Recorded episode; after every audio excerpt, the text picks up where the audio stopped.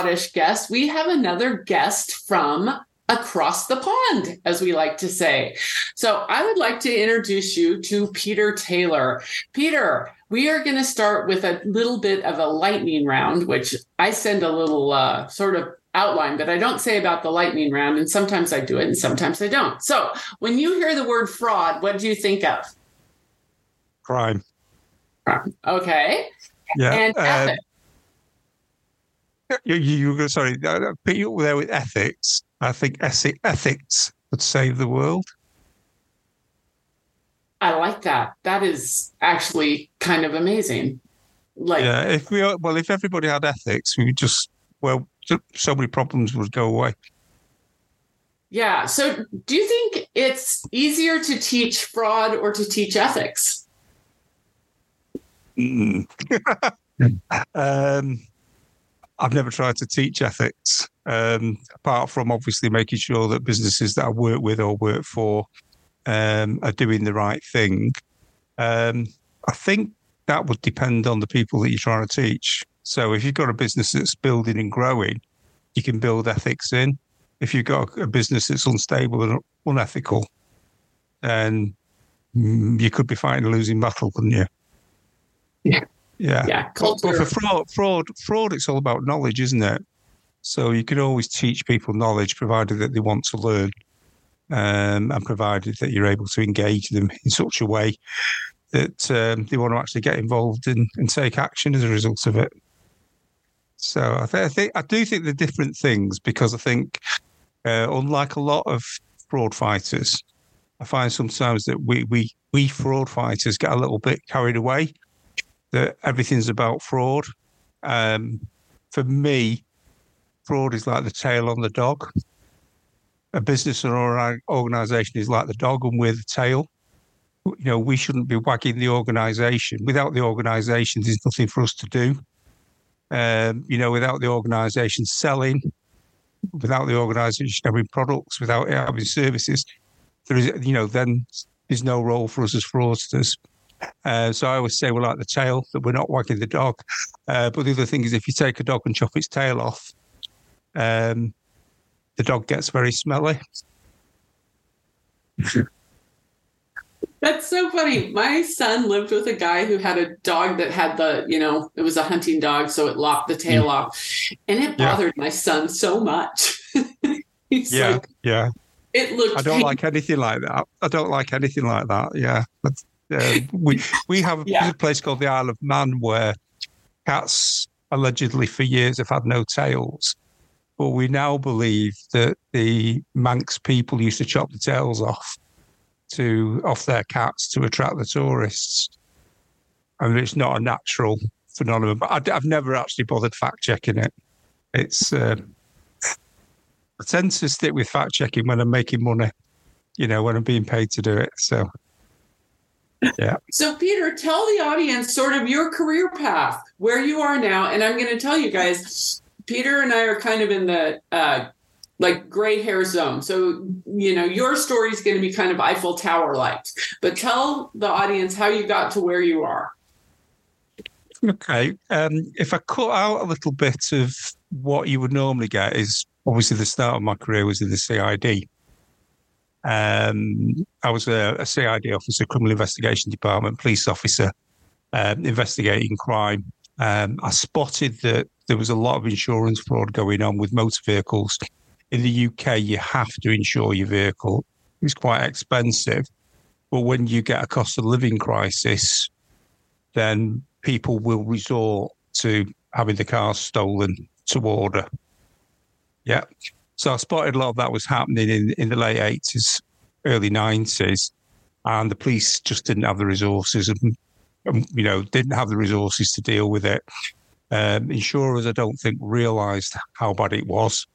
So I set up an investigation business with my partner, a guy called David Moore. So we were called Taylor Moore Investigations and we were the first specialist insurance investigation business in the UK. So the bank manager, uh, my friends, my family, and insurers told us that there was no market for us, uh, but we did it anyway. And then within 18 months, we were employing about 22 people Um, and then three years later, we had something like 60 field investigators um, and a full office providing backup computer systems and everything else. So we became the model that everybody else adopted in the UK. And the model we, which we put in place was a mix of insurance claims staff and former police officers trained in insurance.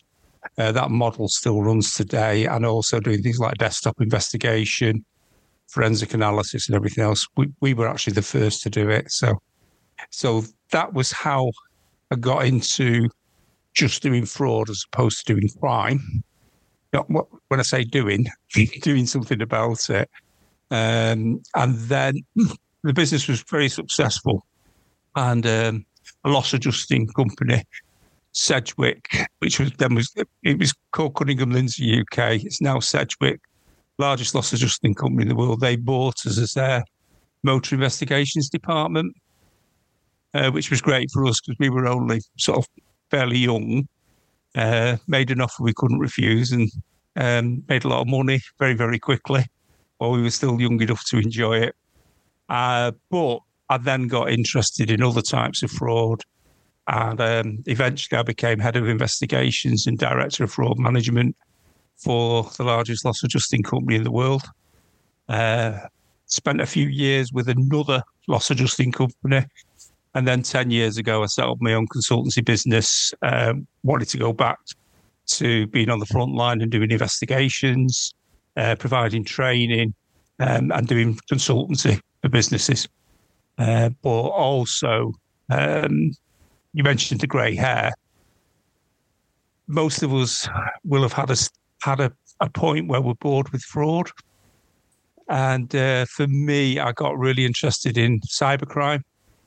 So I did um, my own research, completely different way to the way the academics research stuff. Um, I did it as an intelligence gathering exercise just did it for my own personal development, and that ended up getting me into working for online retailers, uh, banks, technology companies, um, and a lot of other people as well. And it also proved to be.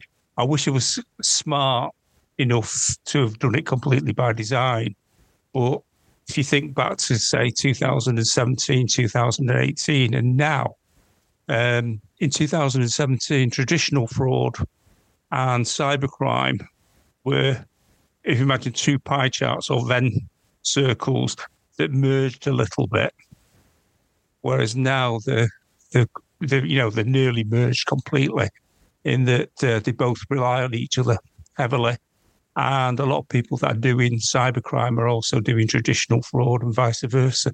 So I looked quite smart with that. So uh, don't tell anybody but I didn't actually do it on purpose. I just did it because I was curious. I'd also um, always been a nerd, so I, I, built my first computer in 1992, and uh, I like the tech side as well. So, so that's how I got here. That's how I became the fraud guy, uh, doing social media and and just trying to sort of share the knowledge um, with other fraud fighters, but also with the public as well. So there's like so much there. Like one off that all the guests that I've had in over the 120 plus episodes is our natural curiosity and then also wanting to share like yeah. the knowledge of it unlike maybe some other industries but we're all nerds and we're all curious and when yeah. you said that you know you didn't purposely set out well i certainly didn't purposely set out to do my career but it evolved because i think there was a need yeah, I think uh, I am a little bit different to other people in that I wanted to be a fraud investigator since I was seven. Okay, you must have read a book or watched a TV show. No, I got um, my birthday present on my seventh birthday was what's called a Secret Sam briefcase. So it was a child's toy that was a briefcase, and inside it was a plastic gun, uh, a camera, bullets. Um, I think um, I don't know whether they, they came with the kit, but I had like a fingerprint, fingerprinting kit, and everything else. So um, that probably started me more than anything else. I wanted to be like a secret agent or private detective. Um, and then the TV shows of that time, the UK ones, uh, we had some really good TV series like Man in the Suitcase, uh, The Avengers, uh, The Saint with Roger Moore. So I actually, at the age of seven or eight, wanted to be a private investigator. So when people okay. say, so when people say, "What did you actually want to be when you were seven? and other people put things like astronaut or jet fighter pilot, for me, you know that that is what I wanted to do. The other one though is I am outraged when people cheat other people. Always have been. Um, it really annoys me. It makes me angry. Um, so, so I think that's driven me throughout all my life before I came, became a police officer. So, who gave you the secret briefcase? Uh, my mum and dad. Yeah. Oh my gosh. Okay, yeah. I'm gonna see if. Do you still have it? No, no. Uh, okay. You can buy you can buy them um, off places like eBay, but they're really expensive. They're like about two or four hundred, between two and four hundred pound, which is similar to probably the same in dollars or similar in dollars. Yeah, they're um, much sought after. Yeah. I'm going to try and get a picture and put that in for the LinkedIn post because that is just the cutest thing ever, I think. Like uh, yeah. I'm trying to think of any gift my parents gave me that like motivate. I mean, I read a lot of Nancy Drew and the Hardy Boys, but I never thought I'd yeah. do what I do. So yeah. that's that. What did your What did your mom and dad do for a living? Was there anything any crossover? No, not not at all. My mum was very very well educated. So by the time I was four years of age, I could read and write uh, my own name. I could do basic maths and stuff like that. So when I first went to primary school, which in the UK, you go when at, the time you went at about four or five. So when I went to school for the first three years, there wasn't a lot for, for them to teach me. Um, so she should have been a teacher, but she never was. Um, and again, it was the age where uh, not many women worked. She did some work later in her life, uh, but yeah, she she basically she should have been a teacher. I think if she hadn't married my dad, she probably would have gone and, gone and done that. Um, my dad was ex-army, uh, so he was a Royal Engineer, um, part of the troops that invaded Germany at the end of the war, and he was assigned to work with uh, the American troops.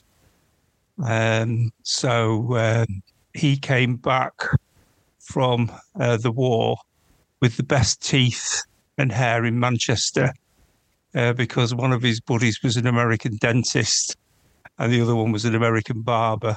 So uh, he came back looking very handsome and swish and slick. Um, so so he had so he had a good experience with that. But he made he actually worked for and this one actually does relate to me psychologically. He did a few jobs, but he went to it for the post office. So he started off with the delivery office where the sorting office, and I think it would be similar in America. You have little boxes where you put things, you know, where you put the letters uh, when you're sorting them, so they can all be put together in a mail bag. That, You know, that's one person's beat to go out and deliver. Um, and one thing that's been said about me several times is that when I look at something or look at a situation, put it into boxes, put it into order, I bring structure to everything uh, when I'm investigating. So don't know whether I picked that off, up off him, but I did used to help him when he he later got promoted. He became a postmaster. Um, and I used to help him when he was working out beats and things like that for the for the postman. And he used to help him drawing little maps and colouring things in. So I don't know whether I picked that up from him um, doing that. Yeah, patterns are so incredibly important. I mean, yeah. and and I mean, I've worked with people and they're like, how do you see that? And I'm like, well, there's a pattern here. Yeah. So, yeah. and you know the patterns from your experiences. Yeah. I think the other thing as well, Kelly, if you're dealing with lots and lots of investigations, every single investigation has got the potential to be unique. And we as humans, we have good days, bad days. We get tired. So, so for me, I mean, it must be, you know, I must have dealt with tens of thousands of actual investigations myself personally or, or, or assisting others. So having a structure for when you're not quite on form, you know, that you follow in your mind when you're analysing something, it's a good way of working.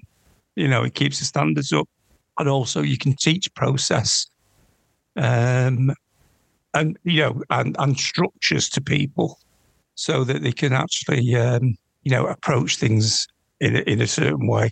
So, like an insurance investigator, if somebody's investigating insurance claims, a lot of them are shocked when they get training off me when I tell them there's only four things for you to look at. And that is what are the circumstances of the claim? So that's the bit where somebody will lie, uh, make things up, um, get things wrong. Uh, what have they told the insurance company? So that's the underwriting information. There, so that's what they said about themselves, where they live, what it is that they're insuring.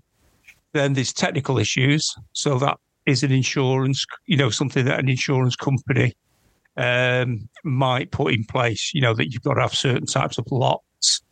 Um, you know, you've got you've got to have um, um, an alarm system and everything else. So there's actually only sort of like three or four things that you actually need to look at because there isn't anything else that you can commit fraud on.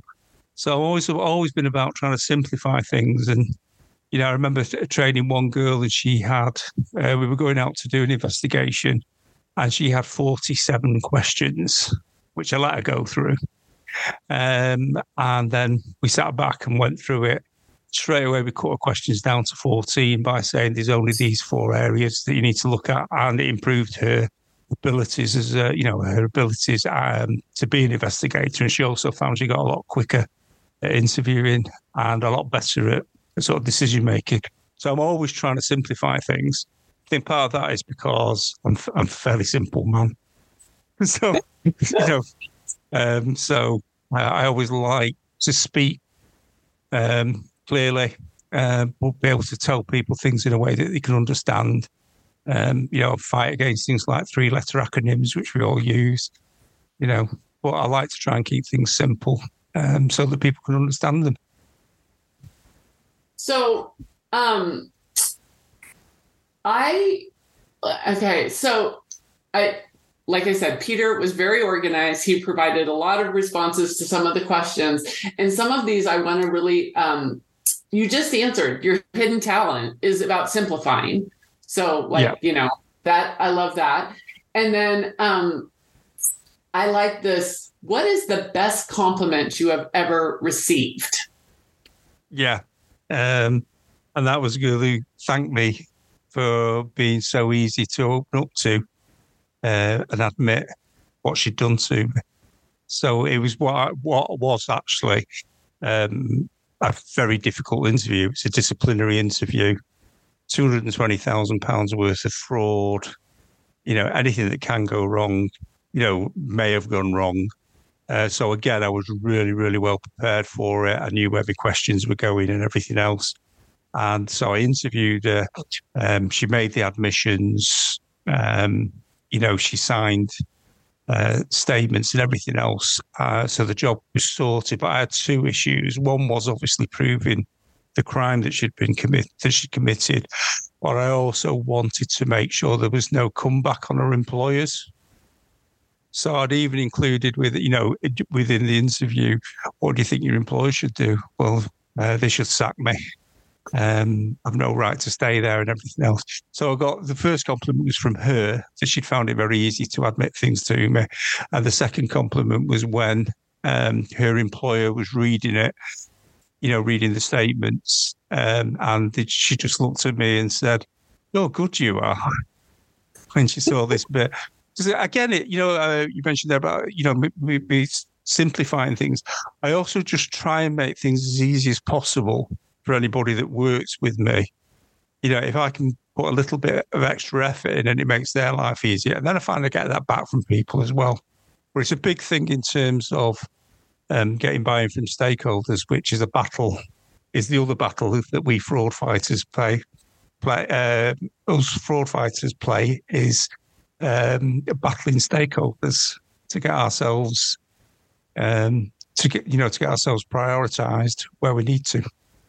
So, as I say, making the stakeholders' life easier, making your boss's life easier. So that's so interesting. I did an interview um, when I worked for a big corporation, And um, you know, we're going along, we're going along, and all of a sudden the guy looks at me, goes, "So like, I'm getting fired," and I was like, "Uh, yeah." You know and actually i don't make that decision. I that was mm. never my decision to make. That was hr's yeah. in the business.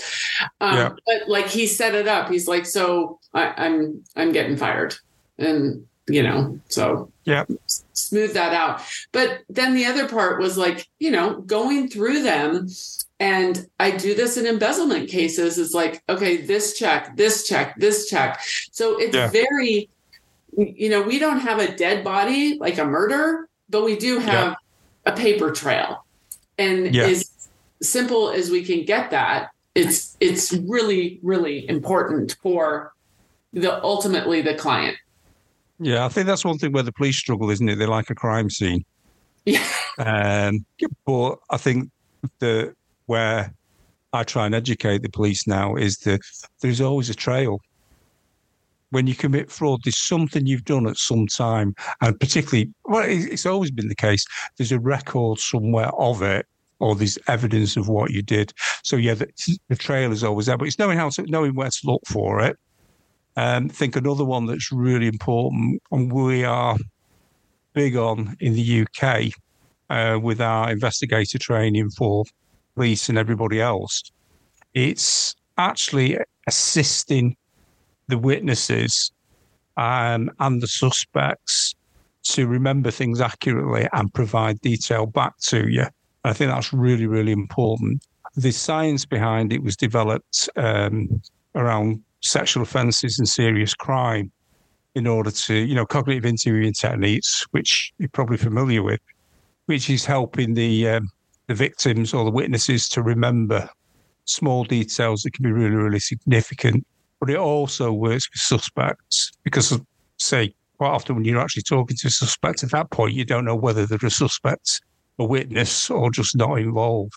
So, um, you know, the kind of techniques that you use to get somebody to speak to you, um, get somebody to open up to you, they're really important and something that I've, I've always been quite good at, to be honest with you, but I was taught very, very well. Um, the CID team that I was in, um, they were just brilliant. They, it was just a brilliant team to be in. And the detective sergeant that ran us was fantastically experienced, fantastically capable. Um, so had a really, really good start, you know. Um, and obviously I took to it as well. Yeah. Well, okay. So this leads me to because you just said the CID team is yeah. um, I ask because that just kind of leads me to like fraud and pop culture and um, your sort of favorite fraud movie, which I was kind of surprised of yours. So tell us why you picked uh, Terminator 2 or Demolition Man. Uh, because when I'm watching movies, um, I want to relax. And I'm very, very big, particularly now, on avoiding busman's holidays. So um, I don't know if you have the term in the US. Busman's holiday means um, basically it means somebody who drives a bus for 48 weeks a year and it's just holidays and he goes on a coach trip. So he's on a bus again. Uh, we try and avoid that in the UK. That that you know when to you know that you separate your relaxation uh, from your working life, and I think it's really important for fraud investigators so, so for example, um, when I first started off as a private investigator, I worked for the breweries, uh, you know, that run pubs and bars. And obviously, I learned all the techniques that are used for fraud by the bar staff, the landlords, and people like that. And then I realised every time I went into a bar, I was spotting all the fiddles, uh, you know, spotting all the ways that people were.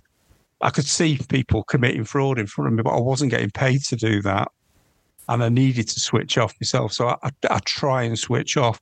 So a lot of the things that I've never seen, the Tinder swindler, you know, um, and all these, you know, things that are on Netflix, I watch very few. The only time I, I will watch them is if it is a friend of mine uh, that's, you know, featuring in the program.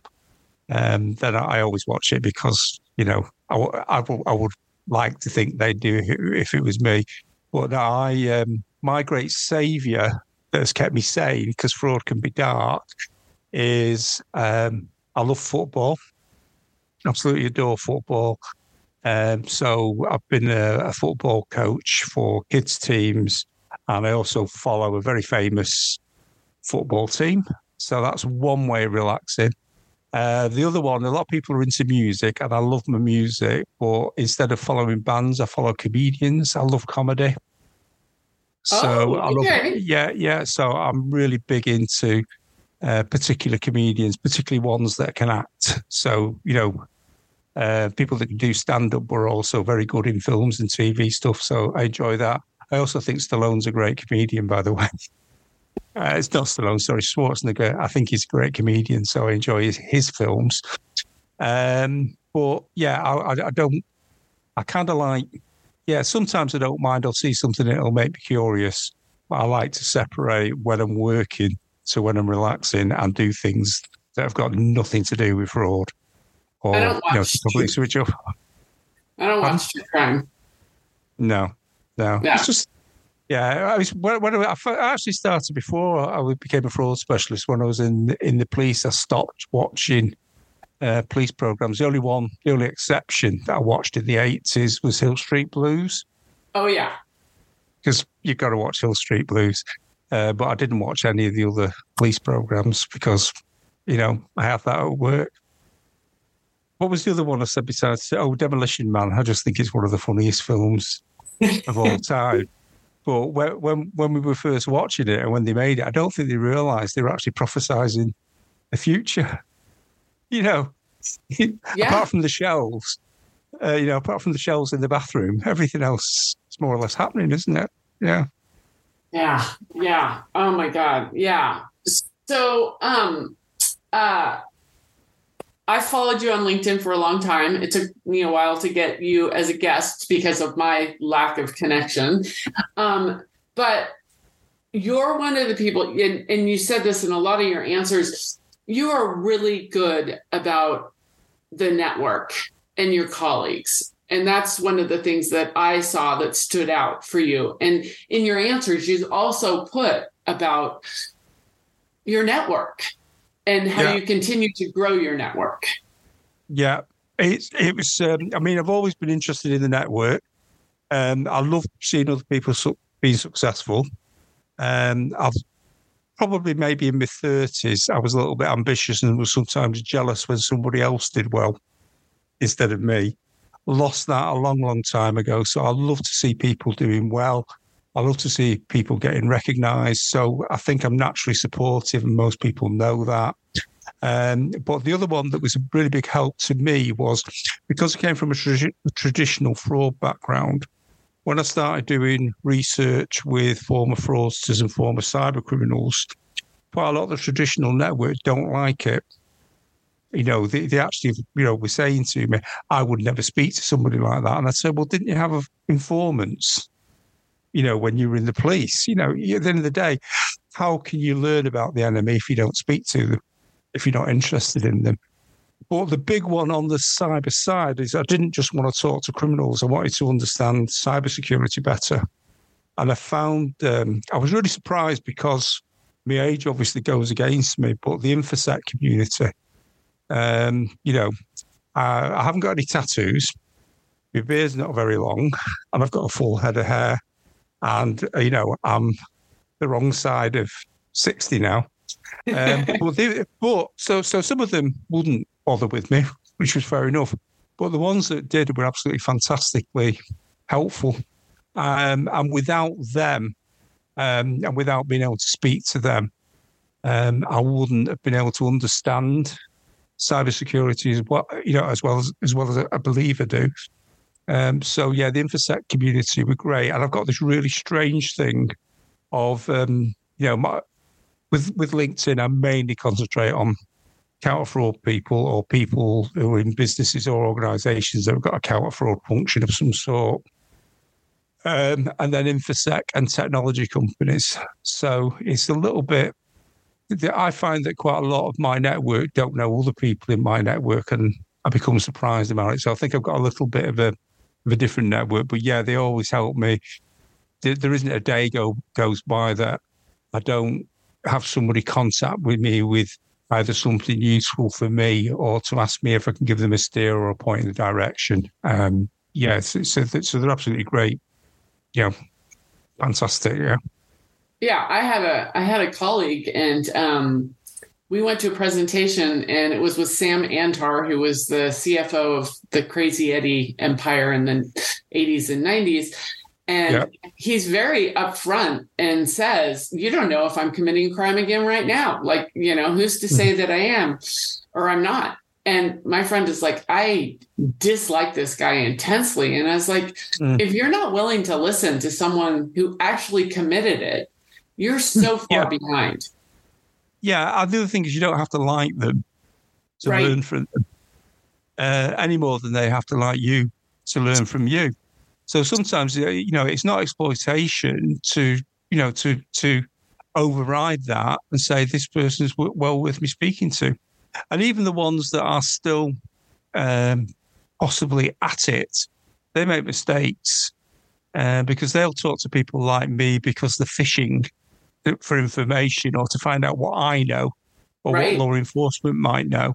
But in the process of doing that, I like to I like to hope I'm smart enough to not give anything away, but still get stuff from them that is useful. And the other one that you know, Kelly, because you you know these people um, as well as I do or anybody else, um, they they their egos get get in the way for them. They can't stop themselves um, they want to tell someone. Um, and lots of stuff slips out, doesn't it? Oh yeah. Yeah. Yeah. Yeah. No filter. Um, yeah. Well, yeah. So do you have a case that just always stays with you or like in a good way or in a bad way? Like, I mean, I have one case that the detective I worked with said it was the worst day of her career and arresting right. this woman for embezzlement. Um, do you have one case or maybe something that you can anonymize or talk about that you still think about? Yeah. Um, I've, I have got a lot of cases. Um, so uh, I, I, keep keep trying to do um, little summaries of them as like an investigator's casebook, and I've had a few articles on websites like about fraud. With, um, but I, I, tend to stick with with funny examples. But I'll give you one which was totally unexpected, and it was an insurance company that only ever used myself and my then partner Dave Moore um, to if if the job was something they were too scared to do. So we get what looks like a routine investigation, and the only clue we've got is they put at the bottom, we think both you and Dave should go together on this. So you should double up rather than go on your own. And this was prior to widespread internet use. So you couldn't check people out the way you can now with the same immediacy. Uh, the funniest thing of all was the appointment was for 6 a.m. on a Sunday uh, which is really strange. Um, it was in a major city. So we went down and did it. Uh, we knocked on the door. Uh, the guy who was Syrian came to the door, uh, very polite, sat us down, gave us a cup of tea and some sweets. He ran a, a sweet shop uh, that specialized in various Arabic sweets and said he was going to get an interpreter for us uh, because his English wasn't good. And um, got to avoid, I've mentioned Syria already, so I'm not going to mention any other countries now if I can help it. But he then took us into another room, which was his lounge. And this was a really, a really sort of uh, nice flat, you know, like a luxury flat or apartment uh, for for you guys across the pond, and uh, in that room, it just looked like a um, control room. It had something like six PCs in it, with all with microphones and phones, um, and it it, just looked like a secret agent or listening center. Um, and at the time, you know, this was like pe- people might have a PC at home, but nobody had six. Um, just, just to vary from that, I once accidentally walked into um, a Libyan Secret Service control room. Oh gosh! Which what that one's at, but this just looked like it. Yeah, uh, that was when I was on holiday in Malta, and uh, I, I walked into a fort building that I'd been to previously, not knowing the Maltese had taken, uh, sorry, the Libyans had taken it over at the time. And I just walked in to the control room and got oh, rushed out. So anyway, we sat, so we move into this control room and we look out the window and a limousine rolls up with a diplomatic flag. And we're now thinking, hmm. And a guy gets out of the car in full military uniform, but not UK military, um, an Arabian country military uniform, which at the time we were friendly with, but we may have fallen out with since. And he came in to act as interpreter. So the guy tells us he's the he's basically on the run, having been a Secret Service agent and to prove it to us, he opens his drawer and shows us 20 passports. Oh my god. With his, all with his face on it and different names. So he's proving to us that he really is a Secret Service agent. And we're obviously interested in a stolen car. His car has been stolen. So we're asking questions through the interpreter. And um, he's telling us something. And the interpreter just turns around and says, he's lying to you, says something to him in his own language. And he comes back, he says, I've told him now to tell you, completely tell you the truth. So that was the point where he told us he was a Secret Service agent. He showed us the um, the passports, um, and then said that he was on the death list, or the assassination list for another Arabian country. Um, and uh, an agent from another Arabian country who lived in the same block of flats was blackmailing him and had taken the car off him as security until he was paid something like £15,000 blackmail fee. And he'd been frightened to do that, so he'd actually put the insurance claim in. So he then he then withdrew his insurance claim for the Mercedes uh, on the grounds that it was where he was. Uh, but then to make things even easier, the interpreter um, took us to a flat of the agent from another country and made the guy hand the car over to us. Oh my gosh. Um, and it was still we were a couple of hundred miles away from home, and all that had happened, and it was about half past ten in the morning still. So that was probably the most interesting Sunday morning I've ever had in my life. Uh, but it also tells us um, expect the unexpected and maybe trust your judgment because obviously when the guy in the military uniform rolled up, if if anybody phoned me and told me they were in that situation, I would tell them to get out. Yeah. And I didn't. Uh, but one, I had Dave with me, and two, my instincts were that this was actually a situation that I could manage and was okay. Um, with hindsight, I think if I was doing it this week, I probably would walk out. Yeah. So yeah, a, a fifteen thousand dollar insurance policy is not worth it. No, Probably not. Having said that, from a business perspective, obviously the insurance company were absolutely cock a hoop. Um, so every every time they got um, a big claim, we got involved, and we had we had another one uh, that was similar, but it was a, a two hundred thousand pound Bentley, uh, which again we solved. Um, but that, you know, so you know, a, a similar circumstance, but, but it was i the same as two hundred thousand pound Bentley. So, this well, okay. There's a couple of things there. So first off is your hunch, which you put in that um, yeah. the number one fraud indicator is the hunch, and to yeah. replicate that via you know technology is the holy grail. But like the other thing that makes me think of is insurance. Everyone should have insurance. Yeah. So that's kind of like, and because it's insurance, people are like, I've paid into the system so long, I'm just getting back part of what I paid in. Yeah. Absolutely. That's a whole bias.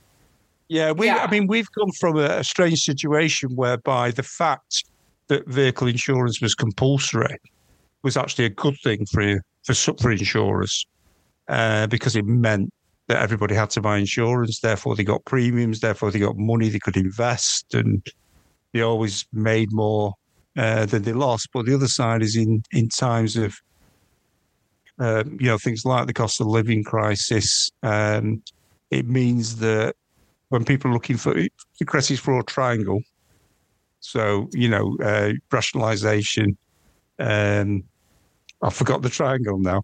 But Pressure motivation. and opportunity. Yeah, yeah.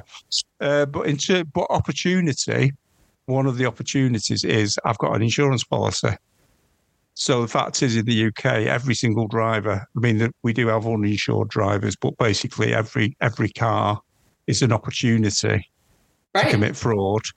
Um, most of houses are mortgaged, so they've got to have uh, insurance. Uh, most businesses have to have employers' liability and public liability. If you're buying that, then you're going to insure them. So it can work not so favourably for insurers in times of financial crisis. And I certainly know on motor motor insurance, particularly, is a real struggle for insurers. We've actually got some really big name insurers that have pulled out of doing motor insurance, even though they've you know been doing it ever since there were cars, and it's a huge part of the business. Uh, but yeah, it, it, provides the opportunity. Um, so, and yeah, go on. Sorry. Oh, did you ever watch the TV show Leverage? No, it was a U.S. show. No. Okay, you should watch at least the pilot. You got to watch the pilot. I'm making a note now. Leverage. Yeah. Yeah. Um, because basically, it's a hot, a very Timothy Hutton, who I think has since been canceled. Um, uh, I mean, the show's been canceled, but I think he personally got canceled. Timothy's um, all right, yeah. Uh, he was a high end insurance agency, and the company he worked for denied his son's um, experimental insurance claim. So he became kind of Robin Hoodish. So yeah. I think you might kind of like it. And he puts together yeah. a crew and yeah. everything like that. But yeah, um, yeah, it's it, we, we started funny one. Like, yeah, we, we found um, one thing we picked up a long time ago. You know, I mentioned patterns, and when we started doing commercial um, investigations, you know, for commercial insurance policies, we quite often found that the the claim amount was the same as the premiums. So so they were literally just getting their own money back in their mind. in their mind, even though it was, you know, so so it'd be like, you know, if they've been with the insurer for three years and they were paying twenty thousand pound a year uh, for cover, then the claim was for sixty thousand. It was one of the patterns that we actually built in to our search facility on our computer to look at the margin between the claim and the premiums paid. So very unusual things like that. Yeah. Ooh, um, that is so interesting. That yeah, just yeah yeah. So okay, we're we're gonna kind of have to, you know, end this a little bit, but um, yeah. AI and fraud, I and investigations. I am still looking for the holy grail of the AI investigator course. Um, I'm trying to build it. I'm trying to seriously. I am. I've um, I did. Um, I mentioned to you. I did the research back in 2017, 18, and I went out and saw lots of reform fraudsters, former cyber criminals.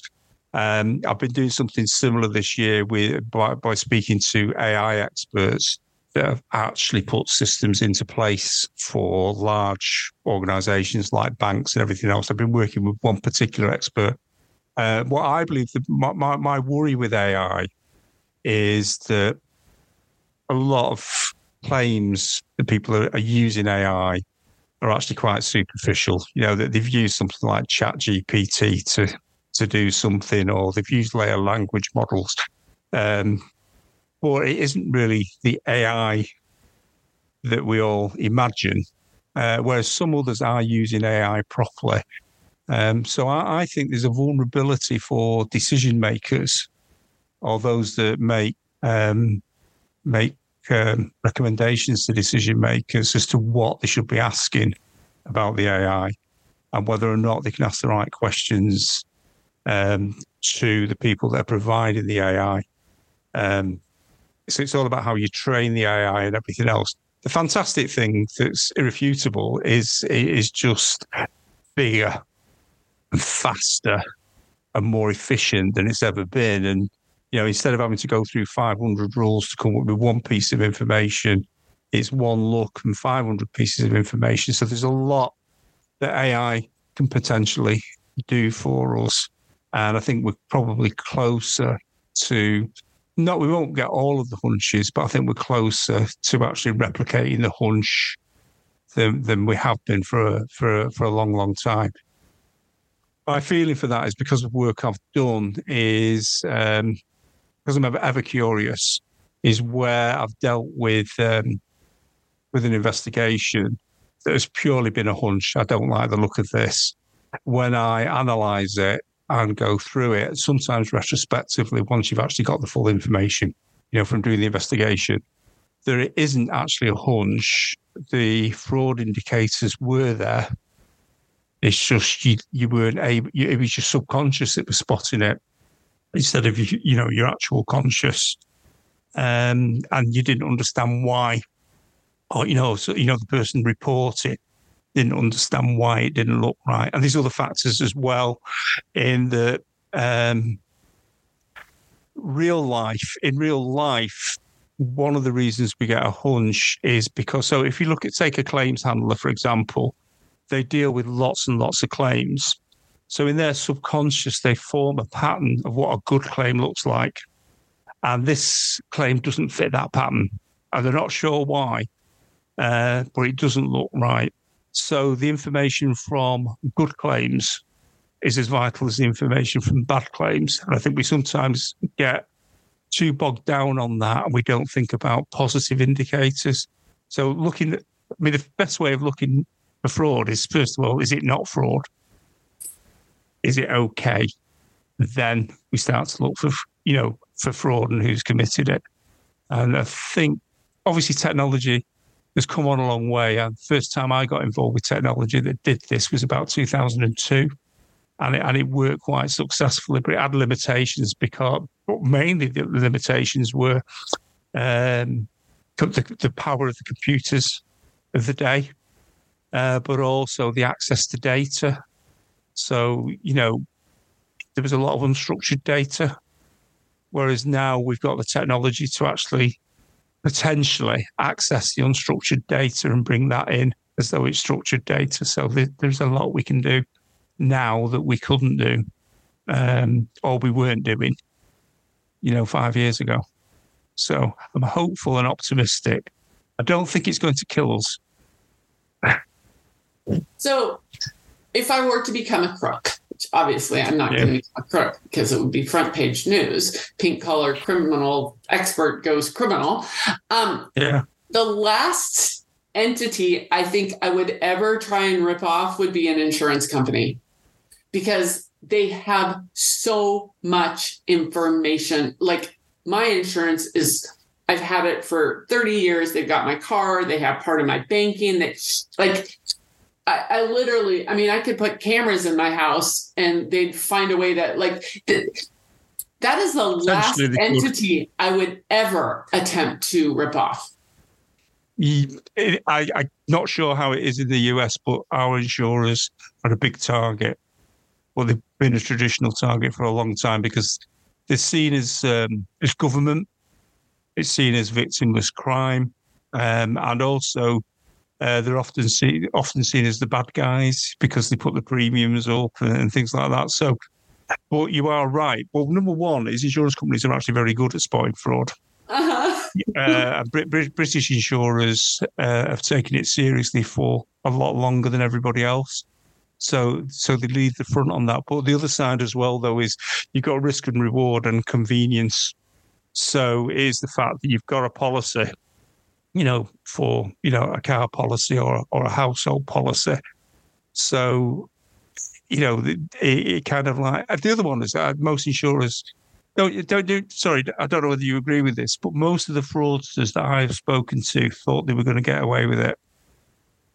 Yeah, no, I it's well, not, no, not, I mean, mine not. think they're going to get away with it. They think they're going to get like the pink collar criminals are going to eventually get caught, but I think most people think they're too small for the hmm. insurance company to, to bother to bother. Yeah.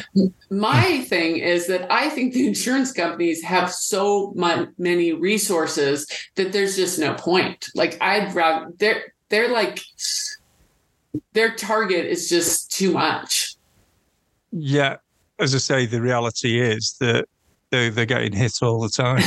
People don't think it through, or they don't actually they don't actually think like you, Kelly. Of well, uh, how likely am I going to get caught? They're just thinking, you know, um, they're just thinking short term. It's something that's available to me. They won't spot that. Why would they pick on me when they're getting so many claims? Um, they think they're going to get away with it. I think.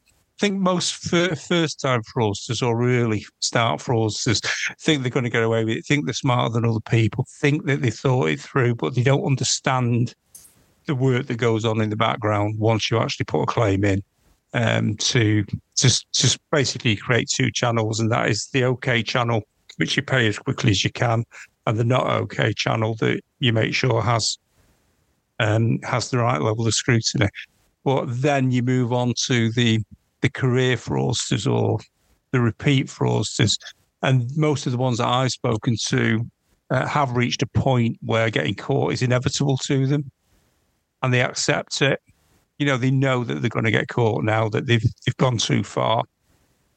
And that's quite interesting because again, the reaction to that usually is to try and make as much money as they can before they can get caught. So they become even more prolific, don't they? Yeah. Absolutely. Yeah. Okay. Yeah, but I want no, that. Go on, sorry. No, I kind of want to I so I love LinkedIn and you have a great LinkedIn profile. And the other thing is, um, you have some great testimonials. And I love this from Jenny Radcliffe, the people hacker who I've had on the show. Um, this is hers, and it's a recent one. So, Peter is easily one of those most experienced and professional people I've ever had the pleasure of working with. His approach to the job is analytical, but he manages to be empathetic as well. I can't recommend him highly enough. And personally, I've learned so much from him. To get a testimonial from Jenny like that is just it's it's not gold, it's platinum. It's even better than gold, it's platinum. So um, and she's a people hacker.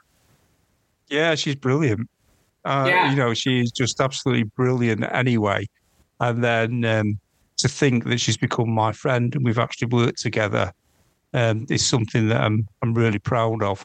Um, I hadn't I hadn't read it for a while, and hearing you read it out really does make me feel typically British and bashful.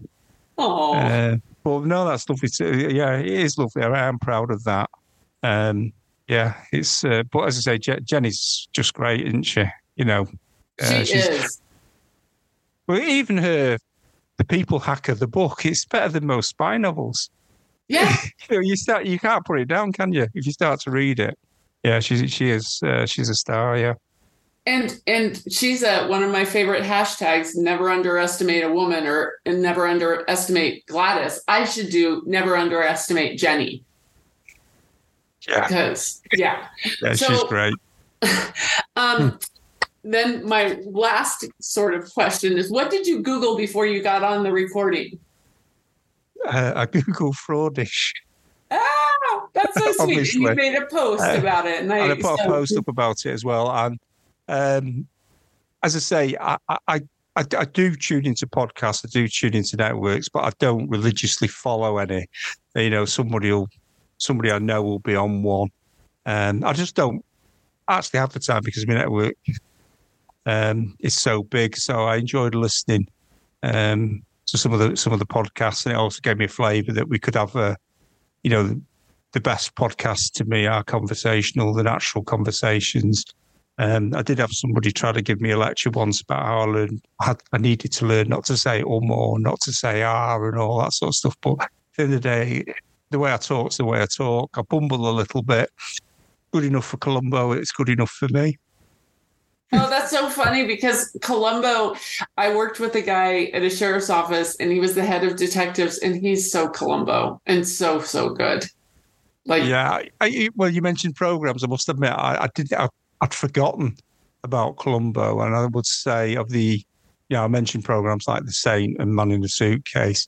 Well, Columbo was a program that I really, really did enjoy. And that also, uh, you're probably not aware of this, but people from Manchester, where I come from, we talk quite slow and deliberately. Uh, whereas people in London talk quite fast.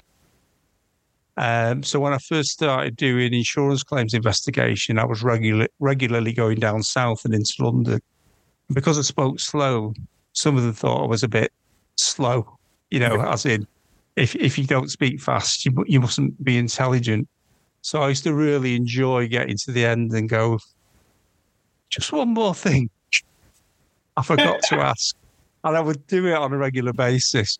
Um, and I quite enjoy, if they were a fraudster, I'd really enjoy it because that would be the moment that their, their world fell apart. You know, where I'd say, well, if you did this and you did that, why didn't this happen? You know, and that would be the moment they'd say, hmm, you know, how do I get out of this? Or I don't want to go ahead, um, you know, uh, or you know, or make admissions. Uh, but yeah, I was definitely doing like Columbo impersonation. Yeah, oh, I watched that. Yeah, with my parents growing up, I loved Columbo and also the Rockford Files, and yeah, so that's why I love. This is really funny. So I don't know how you guys do your taxes in the UK, but I do. I don't have uh, cable television. I do streaming services, so like HBO yeah. or Showtime, and I go to do my taxes. And my new accountant saw I put for business expenses my streaming services, and yeah. he wrote back to me and he said, "I assume you mistakenly put those as business when they should be personal." And I wrote back to him and I said, um, so I have a podcast and I talk about fraud and pop culture, and I get a lot of it from the streaming. And I said, and I teach a course specifically on fraud and pop culture. I don't watch like, you know, it, I'm sure yeah. the guy is just rolling his eyes going, there's just no way. And it's like, I don't. charge my cable, like, you know, yeah. But my streaming services, I watch billions. I you know, there's so many things out there. So I'm sure he's just rolling his eyes. Yeah, but well, I suppose the trouble is the the world we live in is um, so many people are cheating the system. That yes. the first assumption is that you're going to cheat cheat the system. The, the daft thing is, people like you and I, we're just not going to do it. It's not worth it, is it? For you know, um, I mean, I claim my LinkedIn subscription. You know, so yeah. for, so for, for like twenty odd pound a month, I'm really going to cheat. I'm not going to cheat for for that. Then you can say everybody's got a price, but there isn't anything. I don't think I can't think of anything that would make me be willing to yeah. commit fraud. I'd, I'd, try and find another way, you know, or find another way. Yeah. Um, but yeah, the assumptions get made, don't they? Well, that comes down to the everyone's at it. But I think uh, one, I'm, I'm, jumping ahead here, Kelly. But you, one of the questions you ask is what uh, you know, what fraud and urban myth would you disagree with? And it's that one that everyone's at it because they're not um, I am I am confident there is a it, it's significant proportion of the population, or they're very very prolific. So it kind of when you see the fraud figures, it looks like everyone's at it. Uh, the reality is most people are decent. Um, I mean, in my lifetime, I've lost my wallet five times, and every time I've got my wallet back you know, and oh. that includes places like London. It happened to me in New York. Um, I lost my wallet in um, Chinatown in New York. And we went on somewhere else. I realised I'd lost my wallet. Uh, I immediately um, I had a, a, a, concierge service where I could get everything cancelled. I rang them. got everything cancelled, and then got another taxi. Told the taxi guy what had happened.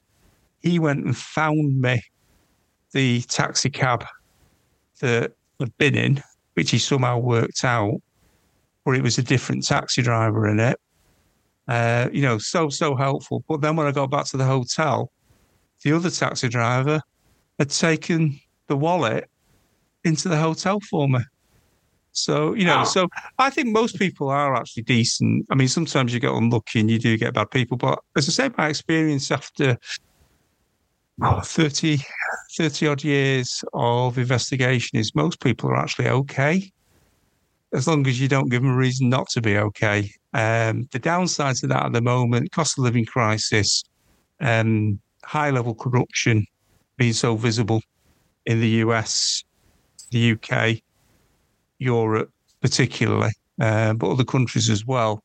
Um, I think that you call like uh, you've got you've got your angels that would never commit fraud. You've got your devils who would never hesitate to commit fraud, and then you've got your swingers, swinging voters, the un, the unsure in the middle. And I think that some of the unsure are being attracted over to fraud now, which would be a whole other podcast of you know cybercrime recruitment, crime as a service, money muling. You know, there's it's a lot easier to become a criminal um, than it was 20 years ago. Yeah. Opportunity is everywhere. But you yeah. know what? Yeah. We are going to end on that positive note that you have gotten your wallet back five times. That that is and one time in New York. I mean, goodness yeah. gracious. So thank you so much, Peter. You guys reach out to Peter, follow him on LinkedIn. You know all this shtick. Um, and thank you again. This has been awesome. Thank you, Kelly. Really appreciate uh, the opportunity.